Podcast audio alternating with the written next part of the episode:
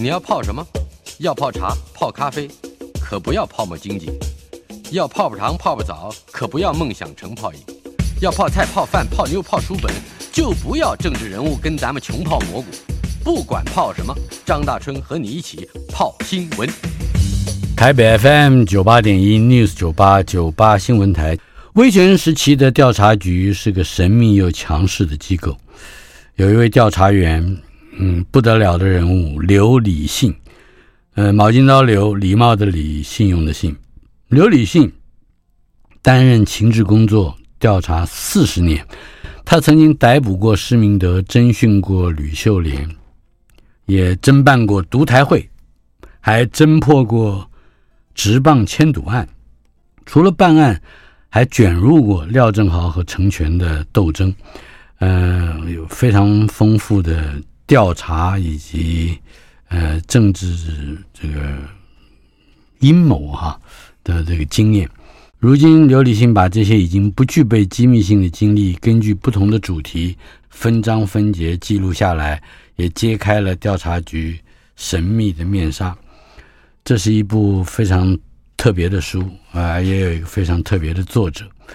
嗯、《调查员揭秘》这本书，它的副题是“情治生涯四十年”，呃，揭开调查局神秘的历史与过往。刘礼信口述，而范立达撰稿。范立达是我们酒吧的开台的老同事。现在也是 TVBS 新闻部的资深经理，我们来谈的正是他的这部著作《调查员揭秘》，时报出版。首先，我得向我们的老朋友利达兄抱歉。哎呀，我们实在应该在第一时间更早一点来来谈这本书。嗯，不，永远不嫌晚，嗯、永远不嫌晚吗？是我我自己看书看得慢，现在是，所以呢，要花很长的时间才能完成一本书。是。嗯，调查员揭秘，谈谈你和刘理性，因为你在书的最前面，类似序言的部分，嗯，你曾经提到了，你是在一个饭局上，嗯，嗯跟刘理信聊了两句，嗯，顺口就说希望有机会能够替他，嗯，写写他的回忆录，是，呃，这个机缘可以更。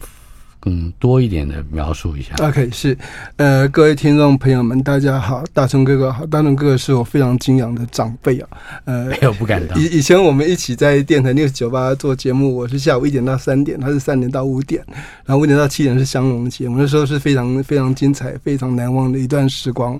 那没想到现在能够上大春哥哥的节目来谈这本书啊，呃，我我我从民国七七年开始当记者。那我一直觉得说，记者是一个很棒的工作，因为我们可以去挖掘很多事情的 inside story。嗯哼。可是当记者有一个很 很麻烦的地方，就是我们写的新闻都是很片段、很琐碎、碎片化。今天的新闻到明天它不是历史，是变垃圾就不见了。嗯。所以其实新闻是它是很缺乏一个纵深的。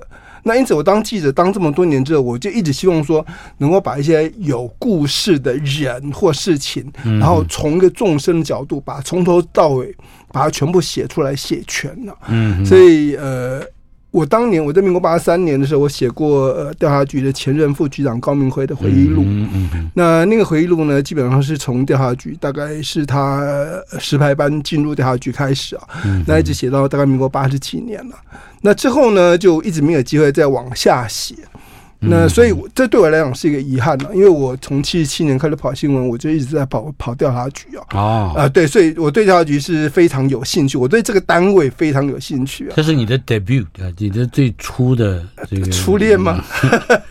可以可以说是就是进入这一行里面最早的试炼。对，而且而且调查局是很难跑的，它是一个非常封闭的机关。嗯，那所以越封闭的机关，它其实是越有一堆呃阳光照不到的阴影。那所以里面越挖掘是越有东西哦。那所以我一直很希望能够。把这个东西继续挖掘出来，嗯，那但是这种事情就是可遇不可求嘛，就一直搁着。是，那一直到大概前两年，有一刚好调查局的副局长连连兰，他是蔡英文的台大法律系的隔壁班同学，一个是法学组，一个是司法组。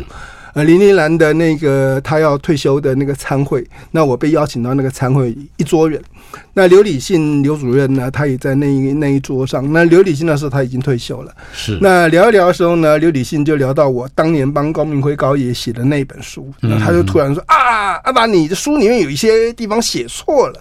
哦，我说我说怎么写错了？他就说讲到了有一个呃三零一专案。嗯、啊，那那个专案里面，他说后来侦破了，那后来高明辉送了他一只手表，那不是不是那么一回事。那刘礼信说，我就是那个案子承办人。嗯，那那高明辉是处长，所以处长他可能是站在高处指挥，那跟人在底下直接承办的人，他究竟是有一些落差的。所以刘礼信说，我有些地方写错了。我说没办法，因为当年高明辉这么跟我讲，啊、我就这么写。那我就跟刘礼信说，那你如果觉得我写错，我现在帮你写一本，把把它更正回来怎么样？那他四下看看，因为旁边在座全是调查员呐，啊，他四下看看，完全不吭气，然后就把话导到别的地方去，这话题就没聊了。可是后来散场的时候呢，我就给了他一张我现在的名片，嗯，那其实我也是有一点，就是留让他要钓鱼，就是基本上有点这样的味道，让他能够联络得到。那果不其然，大概过了一两个礼拜，他就打打电话给我，他说：“你说你要帮我写回忆录，是真的还是假的？”嗯哼，我跟他说：“真的。”那他就跟我说：“非诚勿扰啊，征婚启事。”是，他就跟我就约了说：“ 那我们约在某年某月的某一天的下班时间，要我开车到那个新店大坪林捷运站几号出口的附近等他。”他那个时候已经退休了，他已经退休了。所以为什么啊？他的活动范围还对他对他他家其实调查局调查局在中华路，局本部在中华路新店中华路，其实很多调查员都住在新店。啊，新店调查员特别多，这很妙。那可能也跟我也在新店，是不是？所以，然后他们小心一点，他们也常去面对面。啊、所以，所以那那边基基本上有很多调查员在出入的、哦。嗯，嗯那他就跟我约在大平林捷运站，我就说好。然后到了那一天，我就把车子开到大新店大平林捷运站的某一号出口旁边，等一等之后呢，那天那我记得那天是冬天，很冷。嗯，那我把窗子摇下来，就看着手机，突然间就有一个人。嗯，闷不吭声就突然间出现在我车窗旁边，啊，然后塞了一个牛皮纸袋给我，然后再丢了一块鸡排给我。他说：“你一定没排。”对，他说：“你一定没吃饭。”然后就丢了一块鸡排给我，然后转身就走。我就看到一个孤独的老人戴了一顶鸭舌帽，就这样子悄然离去。嗯，很像情报交换的那种感觉。但是鸡排是让人非常意外，这就很体贴啊，对，很体贴。我就吃了那块鸡排，然后回去就看到他是基本上就是把他这四十年工作的手札。他全部是记录在一在一个本子上面，我就把那手是一个本子，一个本子，嗯，那我就把那个从头到尾看完了，然后当然里面有些东西是流水账，但是里面有些东西看的是看得出来是有一些大案子的影子在里面，嗯，那我那些东西我大概整理整理之后，我就跟他说，好吧，我们可以差不多可以开始开始动作。你光整理他的这个笔记本整理了多久？整理了大概半年。啊，整理了半年，然后后来那时候，后来家里又有一些事情，那些资料后来又被被人家收走了。啊，什么叫做被人家收收走？那这那是我我当年在爱奇艺工作的时候，涉及了一个两岸关系的案子，后来调查局来我家搜索，然后就把那些东西都给收走了。哇，呃，这个这个这个收走的时候，那个调查员还很紧张，他说：“你在帮我们一个局里的老长官在写回忆录。”我说：“对。”他说：“是哪一个？因为那个杂技看不出。”姓名，嗯、我说我不能讲，他就一直很好奇。可是他有权利把你扣押这个。那那那个杂技没有没有扣押，可是我的电脑啊，什么东西都被扣押，我记录在电脑里面，哦、所以电脑被扣了。所以我整理了半年的那些资料，基本上就全部被他扣走了。那我那时候本来很心灰意冷，想说是不是就此就就算了。嗯。但是刚好在二零二零年年底，爱奇艺在台湾的工作就结束了嘛。是。那我就想说，那这样的话基本上是可以重启炉灶。所以到年底的时候，我又把资料全部整理整理。二零二一年的时候，我就跟刘理信刘主任说：“那我们就开始来吧。”那我们就开始约好，就开始用面访的方式，每一个礼拜大概会碰一次面，那一次面大概可以聊六到七个小时。听说是四五个小时到八九个小时。对，那常常就是从早上九点多聊到晚上六点多。嗯，然后他一整天的时间呢，他就是一杯水，然后我中午有时候是煮水饺给他吃，然后此外他不吃别的东西。非常廉洁，在在你在在我家，嗯，就在我家。那因为那那那那段时间，就我赋闲在家也没事嘛，那就早上九点去新那个去那个板桥捷运站接他，然后就回我家，然后就这样子就就聊一整天，然后他讲什么我就听什么。那当然有些地方我有问题，我就会问他。呃，他他是调查员出身，所以他非常非常的谨慎，而且口风非常的紧。他也当过调查局的联络室主任，联络室就基本上就是应付对外的，应付媒体的，所以他非常懂得怎么样去闪躲媒体。那他不愿意讲的，我基本上是是用任何严刑拷打的方式，他就不愿意讲。那但但是有有有时候他被我逼急的时候，他也会叹气。他说他当年他在办案的时候，他是用这种方式去面对那些被告跟嫌疑犯。想不到有朝一日他也会被我用这种方式去严刑逼供，嗯，那所以那那是那是蛮蛮有意思的，这样子呃前后大概做了三十几次的访谈，嗯，然后就最后就写了这本书。这这本书从开始到结束大概是花了一年的时间。呃，首先，嗯，刘李信这三个字是。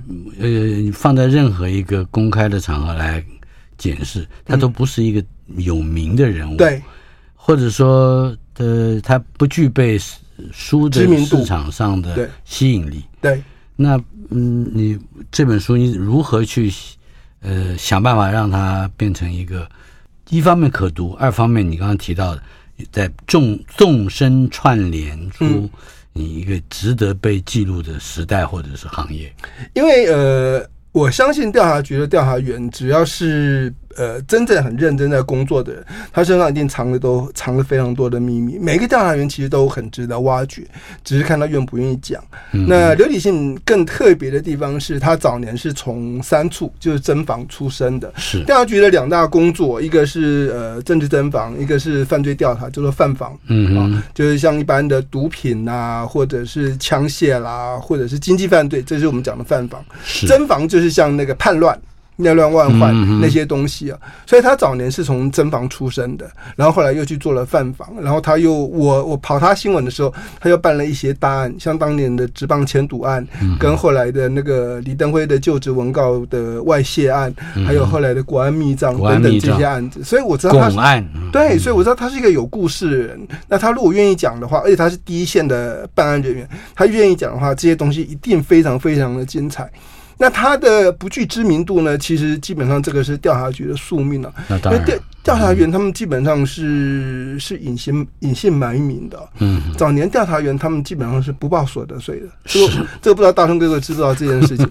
他们每个月的薪水拿到薪水单的时候呢，会计师会帮他们扣六趴的所得税。这我们一般公务员都是这样嘛，扣先扣缴。可是有些人薪水高会扣到十二趴或者多少趴，但是调查员都是扣六趴，然后年底呢就这样结束了。他也不必再做个结算申报，也没有什么多税少补，也不报报税，对，就不用报税了。嗯，所以其实他们仔细算起来，你说调查员的薪水那么高，每个月扣六趴，基本上其实都是短报。那我当年后来有有有把这个新闻给给写出来啊，就后来搞到当时的调查局局长吴东明都被记申诫，然后调查局所有调查员补了五年的税，那基本上调查员是蛮蛮恨我的。但 你就知道这个机关是很特别的一个机关了，所以他们基本上是隐姓埋名的。所以，嗯，除了几任局长之外，大部分的人是名不见经传的。这是因为他们工作的需要。可是，你如果能够仔细去挖掘，然后把他底下的故事挖出来的话，其实每个人都是一个很精彩的故事。嗯，有故事的人很多，有秘密的人也很多。对，而且这个秘密故事从构成生命主轴的人恐怕也不少。嗯，尤其是这个。封闭的环境跟比较阴影，嗯，覆盖面比较大的人生，嗯，但是为什么从高明辉到刘理信，嗯，那吸引你的是调查局这个单位？对，他他有特殊的性格吗？呃，因为因为我我从小很喜欢看零零七的电影，很喜欢看谍报类的电影，嗯、我我对那种的工作环境其实是很有兴趣的。那我我其实小时候想要考谍报员。哦，不不瞒大春哥哥说，但是我自己这个本事看着就是没有办法可以，因为因为你藏不住话，是，而且我认人的本事很差，有脸盲的这种问题。对这，这一目十行，过目即忘，这种这种这种人没办法当情情治人员。嗯哼。但他后来跑了跑调查局新闻的时候，我发现里面很多是这样的人，而且呃，当你说是是哪样的人？就是他们的性格跟一般的公务员的性格不太一样啊。早早年的调查员，他们是所谓的先训后考。啊，就是呃，可能就是前期的学长或者调查局长官，他会先锁定哪些人是他们想要的，嗯，然后先吸收，然后进来先受训练，受完训练之后呢，差不多就考上了，呃，然后再再去考一个所谓的国家考试，大概录取率百分之九十九点多，考不上人是很奇怪的，所以那叫先训后考。那因此他们录取人都是他们要的人，那时候录取的呃的的人，他们的身家背景大概都是党政军的后代。是、哦，大概都是所谓的外省后代等等，嗯、所以都是中南爱国的那一那一类的人。那后来现在制度改了，嗯、现在是变成是先考后训，那所以英雄来自四面八方，所以现在人比较难管理。但是早年的调查员，他们的确比一般公务员更不一样的是，他们的信念是比较强烈的，中党爱国。所以有调查员就自己跟我讲啊，我们之前的老局长就跟我们说，沈先生就跟我们说过，我们是领袖的耳目，我们是领袖的狗。嗯、哦，他们自己沈志月这样说，对，嗯、他们自己是觉得这是很光荣的事情。嗯，我们一般公务员讲的，我是领袖的狗，自己这个狠话，这个话听不下去。嗯、哼但他们自愿这么做，他们觉得说我就是要效忠领袖，嗯、而且那领袖很简单，就是一个人，就是蒋蒋介石。嗯嗯、哦，所以从以前传统的观念就是这样，然后他们做的事情就是宅奸发福，就是要呃整肃贪污，然后就是要整肃官绅等等，嗯、哼就是是有一个理念在做这些事情的。嗯然后，嗯，很多人是非常桀骜不驯的。嗯，然后那那那种那种桀骜不驯的那种狂妄自大的程度，嗯，基本上是他除非长官是很厉害，有办法去压的。如果压不住的话，那那个是真的是非常趾高气扬。如果压得住的话，也具具备了非常强大的效率。是啊，是啊。所以那那很多调查员很像那种红中烈嘛。呃，是很难控制、很难驾驭。跟跟警察比较，我凭良心讲，我觉得调查员的素质是比警察高非常非常多的，办案能力也是强很多的。是。那所以我觉得跟他们聊天，然后听他们讲这些事情，然后讲一些案子里面的那些办案过程，那是非常有意思的。既然讲到了案子，其中在这本书里面，我让我就最我觉得最精彩，嗯，而且最能够发挥或者是表现刘理信先生的。嗯，精密的这个观察和侦防的特色的，嗯，就是巩案，嗯哼，国安密账，国安密账案，谈谈这个案子。对，国安密账这个案子呢，其实一开始那个时候，呃，刘理信他并没有没有并没有办到这个案子，那是那是别人在办的，后来他才加入这这个专案组啊。那国安国安密账这个案子呢，基本上对。一开始，对于整个台湾的情治单位来讲，那个是一个意外的事情，因为是从 刘刘冠军是。那那边刘冠军就是呃国安国安局的国安局，他是国安局的人，对出纳出纳出纳组的，然后他他手上操作的两个小金库，一个叫奉天专案，一个叫当阳专案。啊，那那里面里面的有很多的钱，那那些钱是怎么来的呢？就是国安局每一年的预算。用不完的话呢，理论上应该要缴库，嗯，可是历任局长呢，这些钱都截留下来没缴库，嗯，就变成私账，所以换句话说，他们报报到那个主计处的账全全部都是都是假账，嗯，然后就变成小金库。那所以这些小金库的账里面，它可以做很多上下其手的事情了。其中有一笔钱叫做拱案，拱案那个时候就是呃，我们跟南非。之间要呃邦谊有点问题，曼德拉那时候刚刚上去当总统啊，是。那时候我们驻南非的大使是陆宇正，嗯啊，那所以后来为了要巩固邦谊，所以就必须答应曼德拉的要求，就要送一笔钱过去。那这笔钱呢，外交部没有这一笔预算，嗯，所以后来李登辉就呃指示殷宗文当时的局长，国安局局长，对，从从那个呃他的小金库里面就把这笔钱拨出来。呃，后来我听说是陆宇正拿着手提箱，拿里面装了美钞，然后扛到了南非去，当面交给了陆宇正。那这一件事情，呃，当面交给了曼德拉。曼德拉。那这件事情，当然我后来也有问过陆宇正陆大使，他打死他都不说。所以你知道，做做外交人，他其实嘴巴也是非常紧的。但这件事情后来后来后来曝光了。因为后来曼德拉拿了那个钱呢，我们跟南非的邦谊也也好了，也没问题了。过了几年之后呢，英中文他觉得说，哎，我当时是帮你外交部代垫了这笔钱，所以你外交部要还我，嗯，就跟当时的外交部长胡志强讲，是。可是胡志强说，这。这是我前任的事情啊，嗯、我我怎么知道呢？这个这跟我没关系，嗯、所有的文书资料都没这件事情。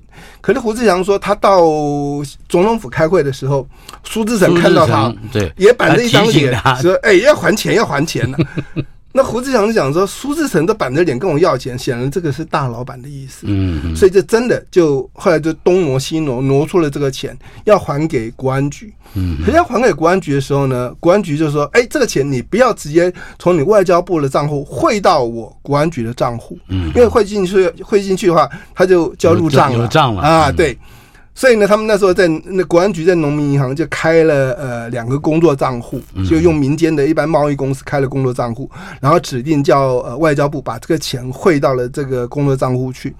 汇到了工作账户之后呢，刘冠军就把这个钱提出来，提出来之后，然后拿去买了美金旅行支票，是，然后就再带回他们的国安局里面去，然后这笔钱后来就变成了台中院。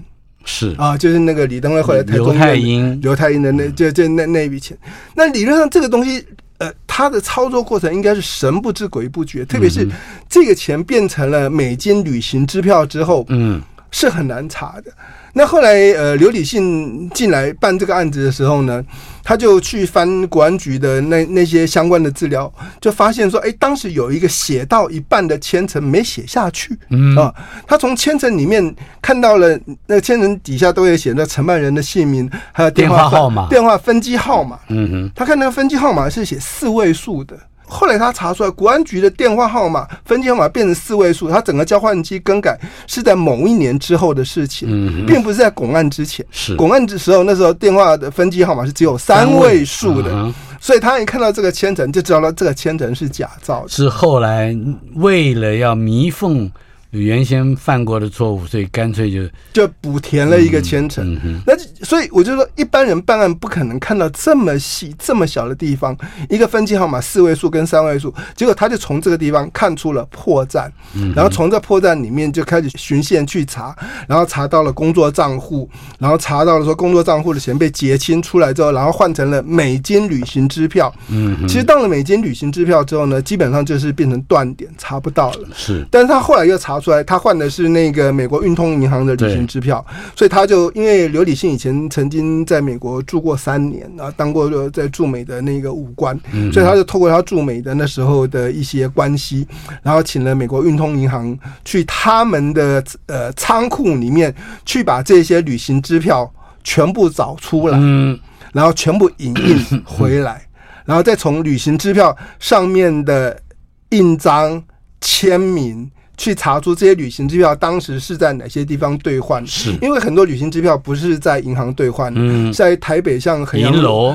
对，衡阳路很多银楼他们会兑换。那银楼兑换的时候都会在上面盖一点，盖个章，嗯，但我都是从我这边换出来的。他就这样子顺藤摸瓜，一路一路查查查，查到这些支票，后来是刘太英还有尹衍良他们去换的，然后最后这个案子，因为这些印章都是他们身边的机要人员对印章。所以，所以基本上，我觉得他他办案能力是很强，然后能够从这么这么小的线索里面把这个案子全部都办出来。那当然，这个案子最后他呃还没有办完的时候呢，也被调走了。所以最后这个案子最最最可疑的就是这一点。对，就是他快要摸到大瓜的时候，对，就被调走了。嗯哼。所以这件事情，我当然也问过他。他说他要调走之前呢，他其实把所有的疑点，然后所有可以侦查的方向都都有交接，都交代了，交接下去。嗯、那至于说后人怎么办，他就没有办法去智慧。这是我基本上我对刘理性的另外一个性格上面的评价，就是他这个人就是他在其位谋其政，嗯，他不在其位不谋其政。他离开之后，后人怎么办？他完全不说嘴。嗯啊，那当我就讲说你被调走一定是一个政治因素，因为怕碰到了谁。他说这个是你的猜想，那完全没有证据，但是他就是被调走了。台北 FM 九八点一 News 九八九八新闻台主题馆访问的是 News 九八电台开台的时候就来到电台的主持人范立达，他现在是 TVBS 新闻部的资深经理。呃，我们访问他。倒不是来为了媒体啊，为了这本书《调查员揭秘》，副题是“情志生涯四十年，揭开调查局神秘的历史与过往”，时报出版。这本书涉及到的撰主，一位调查员，嗯、老调查员，现在已经退休了，嗯、刘礼信。你跟他合作这本书三十几次访谈，对，每一次都谈七八个小时左右，呃，算是应该有私交了。可是我到现在会打一个问号，就是不管是刚才提到的国安局或者是调查局，嗯、这些负责非常嗯必须非常谨慎其人际关系的调查人员，嗯，他们有朋友吗？我我相信他们一定有朋友。但是，呃，他会把公跟私分得非常非常清楚。呃，说一句，大春哥哥，你不相信的话，嗯，我我跟刘理信访谈这么多次，三十几次，你还煮水饺给他吃？对，嗯，呃，每次都是他到我家，我没有到过他家，嗯，啊，我连他的太太、他的孩子我都没有见过，嗯，那然后他在我面前也从来不提他家里的事情，嗯，他他是非常保护他自己私领域这一块的事情。那我我觉得其实情治人员有时候就不得不这样，可能就是他的一个基本训练。对对对，就就就是他他们的那些基本训练会严谨到我们都难以想象的。像他跟我说，他们有时候去搜索，去破门而入，进到了一个毒贩的房间去。他们一进去之后呢，他们会叫毒贩什么东西都不准动。为什么？他说，因为他们曾经遇过一个间谍被抓到的时候呢，把窗户。本来是开着，就关起来。嗯，他有一个接应的人在外头，每次要上来之前都会看到窗子是开着还是关的。开的是安全的，关的是危险的啊。所以里面的间谍被抓住之后，把窗子关起来了。调查员不知道，就外面的那个接应的人一看到窗子关了，就没进来了。这这个事情没说出来，我们怎么会知道呢？可是你就知道，他受的训练是这么样的严谨，嗯这么样严谨，所以他就知道说什么事情。该怎么做？要保护他自己家人，还有所有的程序都要保护。是，除了这犯罪的侦防，像你刚刚讲的贩毒这种，嗯、还有可能更严重的这个杀人啦、啊、什么的。是，但是政治是一个非常敏感的领域。是，这本书最精彩的几个片段也都跟政治不不光是政治人物有关，嗯，也跟那个政治的顾虑有关。是，嗯、呃，谈谈比如说施明德、吕秀莲。嗯，那在刘理性眼中，他们又是什么样的人物？对，其其实呃，我会去访谈刘理信，另外一个原因就是，就像我刚刚跟大春哥哥说了，早年调查员他们说我们是领袖的耳目，我们是领袖的狗，他们忠党爱国，那个党就是国民党，没有别的党。嗯嗯但但是刘理信经过的时代是经过改朝换代，正好就在那个分水岭上。对，是是有政党轮替的。嗯，当年我办过的那些阶下囚，现在变成了座上宾，甚至变成了我的点头上司。嗯。你像陈定南变成了法务部长，陈水扁变成了总统，吕秀莲变成了副总统。吕秀莲当了副总统之后，马上去巡视澎湖调查站了。嗯，陈水扁当年一当选台北市长之后，马上去巡视台北市调查处啊。是，那我觉得那都是下马威啊。嗯，就是当年你办我，现在我来视察，你来把我当老板，准备办啊。是是是，就有点耀武扬威的那那那种感觉。所以我一直会觉得说，你们这样的效忠心态。会不会有问题？会不会有一种不知为谁而战、为何而战的问题？嗯、我这这件事情，我拷问过刘礼信很多次，嗯、呃，但是他每次都说我是公务员啊，我公务员呢，我就是效忠国家。呃，今天政府，今天我的首长、我的长官叫我做什么，我就做什么，不管是谁来都是一样。嗯，那这个话听着，但是很很自私的话，很干嘛，我我，我不满意嘛。嗯，可是问题是我逼不出别的答案呐、啊。那当然，我会问他说，他当年办施明德、办吕秀莲等等这些人，他他的看法。呃，他他基本上他对施明德跟跟吕秀莲的评价都还不错，嗯，或者说对早期党外的这些人的评价，他基本上他觉得都还不错，因为他觉得这些人基本上是有理念的，嗯，呃，而且呃，你比较干净，呃，而且敢做敢当 啊，就是我今天干了什么事情，你抓到我都承认了。嗯，那不过当然，他们当时在逮捕施明德的时候，因为就美丽岛事件嘛，后来施明德就逃亡啊，所以后来抓不到施明德的时候，的确整个调查局跟警备总部是压力非常非常大的。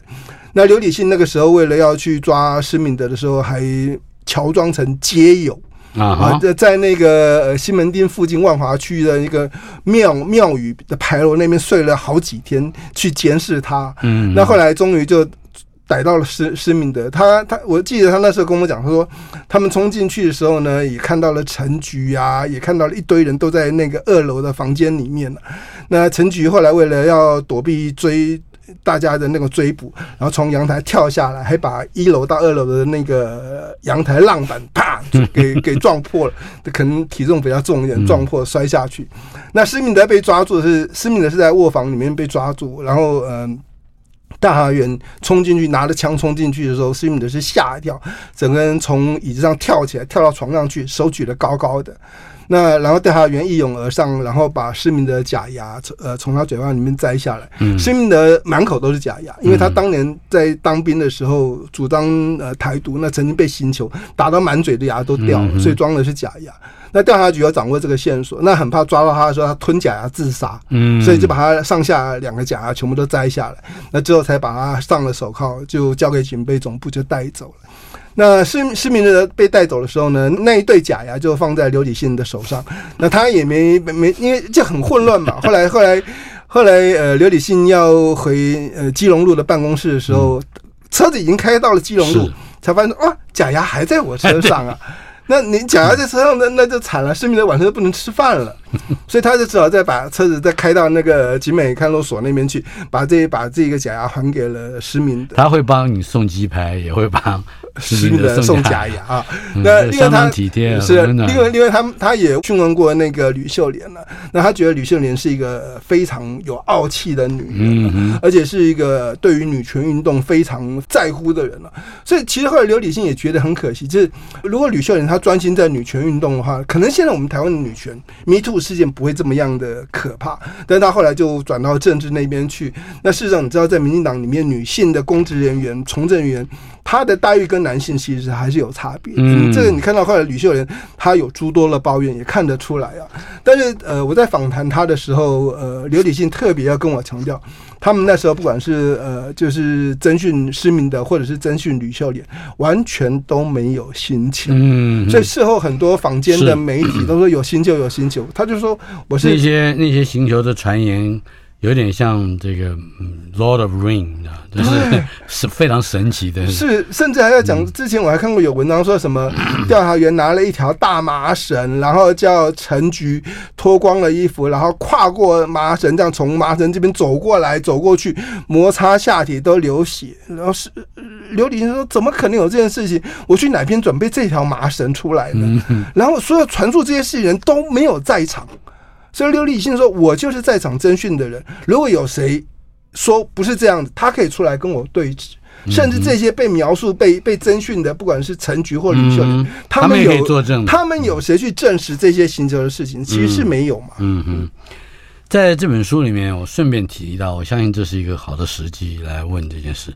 他发生过一件重大的车祸。嗯，在书里面，对对对，对他而言，这看起来也。”可也有世态人间的冷暖，对，对，谈谈这个故事。对，他这个出车祸是他已经在第四处当处长的时候，是就是已经他很晚期了，对，已经他工作的晚期的期间了。那他他其实是一个很特别的人了。呃，他上下班的时候，他基本上他不坐公务车，嗯、啊，他就自己走路坐公车或者骑。在台北的话，他就骑 U bike 上下班，嗯，他不坐他的处长的车。他年轻的时候骑摩托车的，对对对，其实处长是有配车的，但是他不坐。嗯啊，他就是就是自己自自己骑脚踏车回家，然后那天骑脚踏车的时候，因为他第四处的办公室不是在中华路，是在北一路，嗯，啊，在北一路那个山区的地方，他从北一路那边要要下来的时候呢，走过了一个山坡的时候呢，不小心一个坑洞，然后车子就翻了，然后大概整个脸就跌到地上，然后牙齿啊什么都摔破了，是，然后后来就到医院去，这送了更新医院去，那局长没有去看他。嗯，那这一点让他觉得说，其实是呃世态炎凉啊。然后后来他为了这件事情，他打了国赔。嗯啊，然后打国赔的时候呢，后来呃公路局有跟他说，呃，那我们要不要和解？那和解的时候要他要放弃告诉权，然后也要跟他讲说，呃，就是基本上这公路局说说说不道歉。嗯，那他一直觉得这件事情是不对的。今天你公路局的路没有把它养养护好，养工处没有把路给养护好，弄了一个洞，我摔了。你本来就应该要跟我道歉了。那为什么你拿了钱就想塞了我的嘴巴，然后就说你没有错呢？所以他就拒绝，然后就开始打官司，然后打了一审、二审，结果都赢了。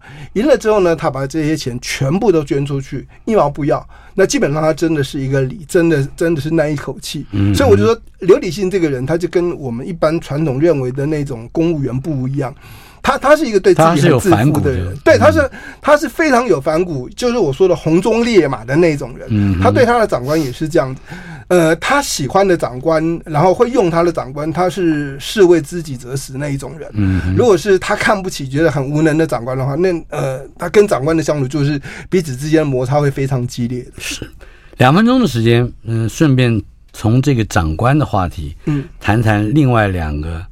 嗯，重要的国安局的人物，一个叫殷宗文，嗯，一个叫丁禹洲，是，呃，殷宗文他基本上，我觉得。我我在澎湖当兵的时候，嗯、他是澎防部的司令官。那当然我是小兵，他是大长官了。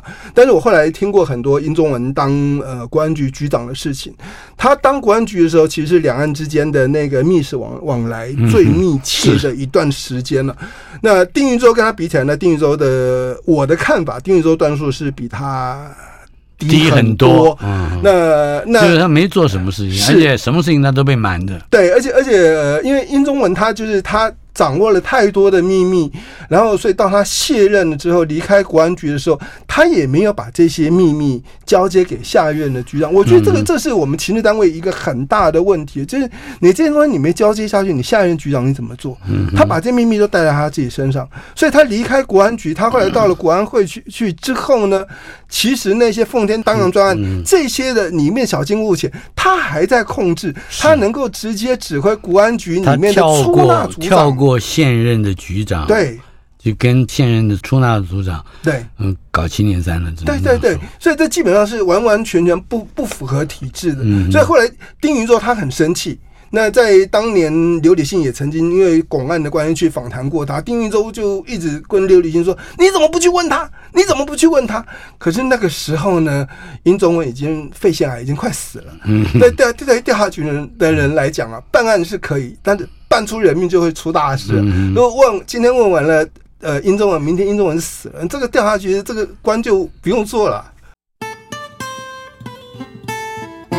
台北 FM 九八点一 News 九八九八新闻台，主题馆访问的是范立达，我们的老同事、老朋友，他带来的这本书，时报出版《调查员揭秘》，非常好看。我觉得就好像看一个一个又一个的，嗯，应该被改拍成剧情片的这个，嗯，不只是剧本，它也是这个原故事，是。呃，不只是传记，嗯，或者是回忆录，也是一整个时代非常关键性的缩影。嗯，呃，我刚刚一直在想，还有一些社会案件，是，比如说职棒签赌案，对，我也没想到他也是在调查局的这个，嗯，等于可以说是全力侦破了哈。嗯，呃，一个调查员要面对很多问题。从保护元首的安全，对，到这个两岸各种嗯谍报活动是，呃，甚至还有国际方面的，包括重大的洗钱是。案件，以及直棒迁赌是，谈谈直棒迁赌这个案子，刘理性的角色。对，其实其实职棒签赌这个案子呢，就要牵牵扯到当时的呃法务部长呃呃廖正豪。廖正豪，廖廖廖正豪是从调查局局长，后来升到法务部的部长。那他是第一个能够实质掌控调查局的法务部长。嗯，之前的法务部长基本上就是个摆设，没没有一个部长能够碰得到调查局。嗯、但是廖正豪可以。那时候廖正豪他有一个外号叫做“扫黑部长”。嗯啊，他他那时候跟黄祖文内政部长两个人互互相在抢这这这个名号。那他们那时候治平专抓了很多流氓，都送到绿岛去了。是，呃，那时候发生了职棒签赌的这个案子。理论上，赌博的案子呢，其实不归调查局管，嗯，应该是归警方管。可是呢，呃，廖尚豪觉得说，警方可能跟那些黑道的人物之间挂的太深了，嗯、然后也觉得可能警方办案的技巧没有那么好。那当然，另外一个原因是警方是归内政部管的。洪祖文管的，不归廖正豪管的。廖正豪能够管的是调查局，所以他就叫调查局来办这个案子，更主动、更积极的去办这个案子。那那时候这个案子一发下来，发到台北市调查处社文组，那时候社文组的主任就是刘理信。嗯哼，刘礼信以前没看过棒球，那，所以 所以对职棒哪个人是哪个人呢？他什么都不懂。嗯，然后就开始就就就来查这个案子。那说实在的，一个球赛里面。有没有球员在放水？我们肉眼是看不出来的，因为这这个打击手打不打得到球，是放水呢，还是真的技不如人？守备的球员接不接得到球？那是是是是 miss 掉了呢，还是我故意放的？你那是其实是很难判断的。所以最后刘礼信是从后面的那些球员他们自己本身的。金钱往来，嗯，有没有被人家收买？有没有资金的往来？从金流上面去顺藤摸瓜，嗯、才破了这这一些案子。是他在技术上，就是棒球的这个打攻攻攻防的，就是他，他完全不行的，他他是完全不行的。嗯、所以他他甚至那时候他在办了一些球员的时候，他都不知道说那些球员在球迷的心中是非常大牌的天王级的球员，他不知道，所以他就闷着头就傻傻的办，呃。后来，但是办到了，呃，最主要的是时报鹰队。时报鹰，那时报鹰后来被办的很惨了。嗯、我记得我那时候在联合晚报的时候，我因为我在调查局里面有内线，不是刘理信了。嗯，我那时候写到说，呃，时报鹰可能会被办到整个队被灭队啊。啊然后那时候时报鹰时报鹰的周胜元还出来讲话，嗯、他说。我我们时报鹰就算是被办到剩下一兵一卒哦，我们也绝对呃不会屈服。结果最后时报鹰真的被抓到剩两个人，就剩下一兵一卒，其他全被抓光了，非常惨了。嗯，呃，那时候因为办到后来时报鹰几乎差点没办法打球，不成队了。嗯哼，所以后来到到后来于继庄啊、周生元啊，他们都跑来跟调查局这边求情，说能不能等我们这个球季打完球之后，你们再约谈。嗯，所以后来为了这样子呢，整个调查局的整个侦办行动还曾经停了一段时间，等他们那一个球季打完了之后再办。那办完之后，当然后来时报鹰整个就垮掉了，灭队了，那就灭队了。这样子办的时候，其实对刘理信来讲，他觉得很得意的地方是，他后来起诉了，后来他办了三十几个球员，那大概有三十三个球员，有三十一个球员到后来都被判有罪，嗯，只有两个人被判无罪，所以基本上他的命中率是很高的。那这个案子办到了这一波之后，后来。法务部那边就说调查局不要再办职棒了，然后案子后来就给刑事警察局继续办。那刑事警察局办了好几年呢，一件事情都没有办出来，所有的东西都没有办成功过。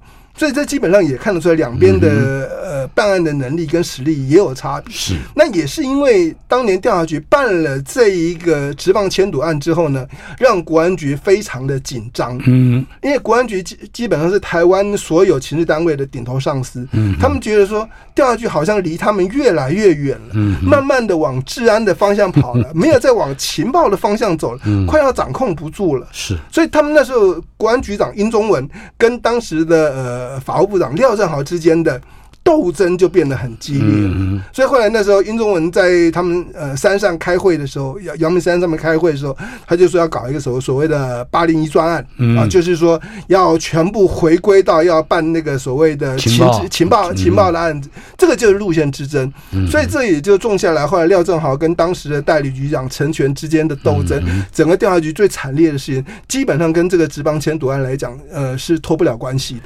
我们对于那个斗争可以稍稍的简单的待待会儿可以说一说，嗯，但是这里面还牵涉到了，呃，在调查员揭秘里的这本书里面列入工作历练的这一章，嗯，它里面有很多涉及到内在的，比如说风纪呀，嗯，调查局的这个，就是你在节目开始的时候说到封闭的阴影底下的那些个事情，是。谈一谈。对，呃，其实就就像我说，调查局它是一个很封闭的单位。早年调查局有所谓的家法处理，嗯，啊，就是他们呃违违规呃犯纪的人，他们不会移送到司法，他们就自己家法，就有点类似军人关禁闭的那那种感觉啊。早年呃看守所不是在土城。是在现在的呃爱国东路。金华街那对爱国东路那一带，就现在的呃邮局、电信局那一块地方，里面有一个小小的地方叫做城市。城市。呃，就专门关呃政治犯，也有关调查局自己里面自己的人违纪的地方啊。然然后，其实他们自己人的确就是用这种方式在这处理。后来澎湖也有一个地方，也是关他们自己的人啊。那家丑不外扬，这个是他们他们自己一贯的习惯。嗯、那所以他们自己里面的人，呃，违违规呃犯纪人也很多。刘理信他当过了几个站的几几任的站主任，嗯、他所以他管底下牛鬼蛇神。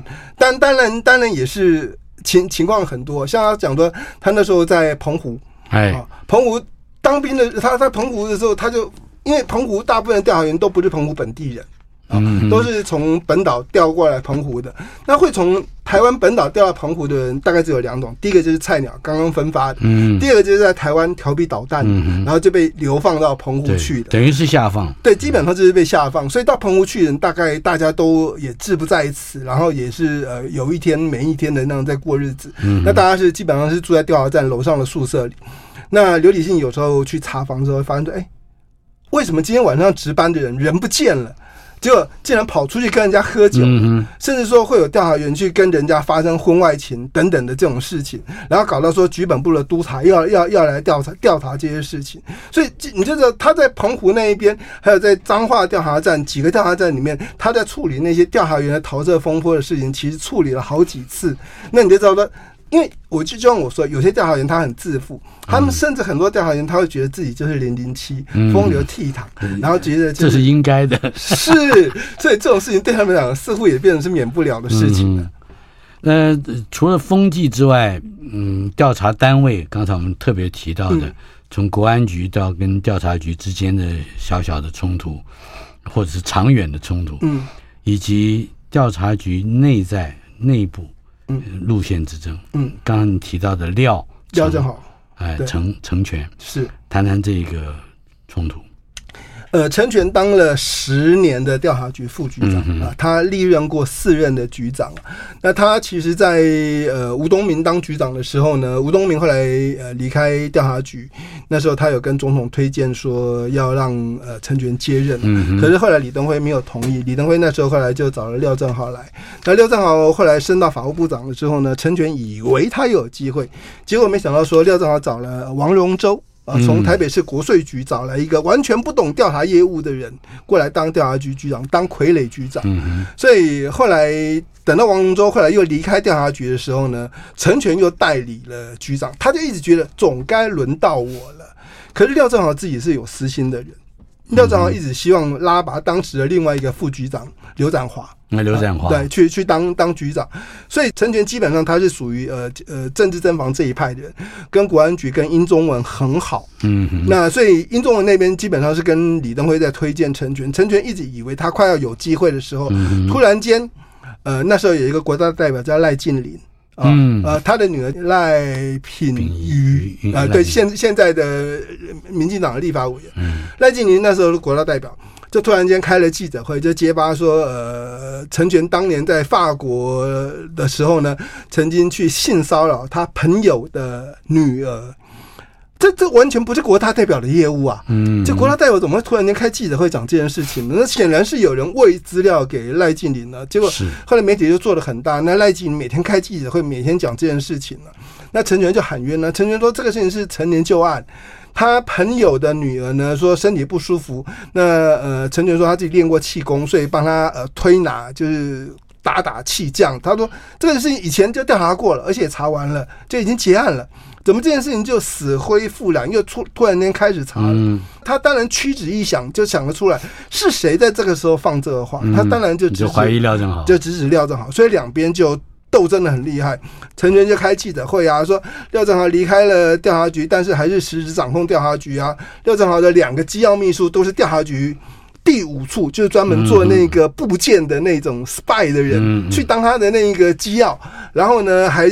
一直去用调查局的资源，然后调查局的国安日志啊，那些每天都会送到廖正豪的手上。嗯，然后甚至说，呃，是这新闻闹了很久。对，甚至说当时还有所谓的 A B 档案啊，去查胡志强的档案，看胡志强有什么底呀、啊，他要去接胡志强等等。所以那个时候，反正廖正豪跟陈宇两个就是斗到那种水火不容的程度啊。然后那个时候，刘理信是呃联络室的主任，基本上是调查局的发言人了。是你说他当调查局的发言人，他那时候应该要挺谁？他应该理论上他应该要挺代理局长吧，对不对？可是代理局长上面是部长啊，嗯，那所以他基本上他要挺谁都很难挺了。可是问题是。廖正豪当调查局局长的时候，当法务部长的时候，那时候叫他办过职棒签赌案，嗯，所以他他一直被归类为廖系人马。所以在陈廖斗争最后结束之后，呃，刘李信就竟然被卷入了这个风波，然后就被流放到澎湖去。对，对总之这里面这本书好看的地方就是，呃，它不光是被调查的这些个案件，会唤起我们对于台湾有一些阴影跟封闭的环境里面。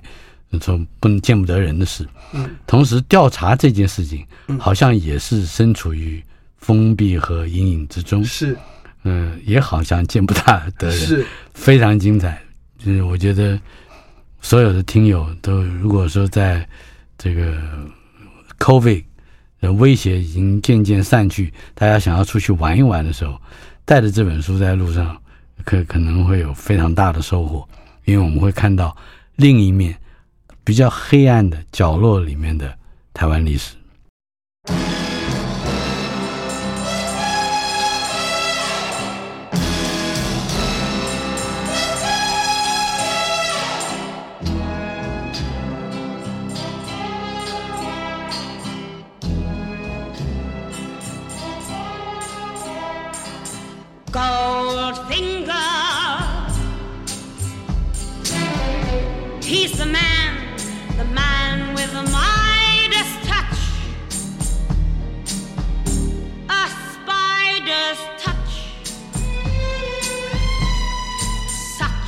a cold finger.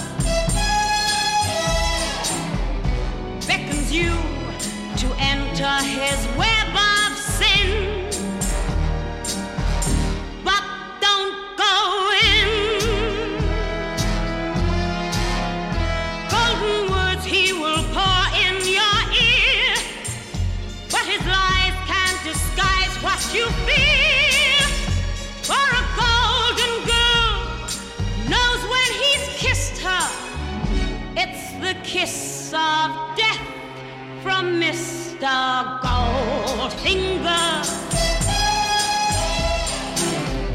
Pretty girl, beware of this heart.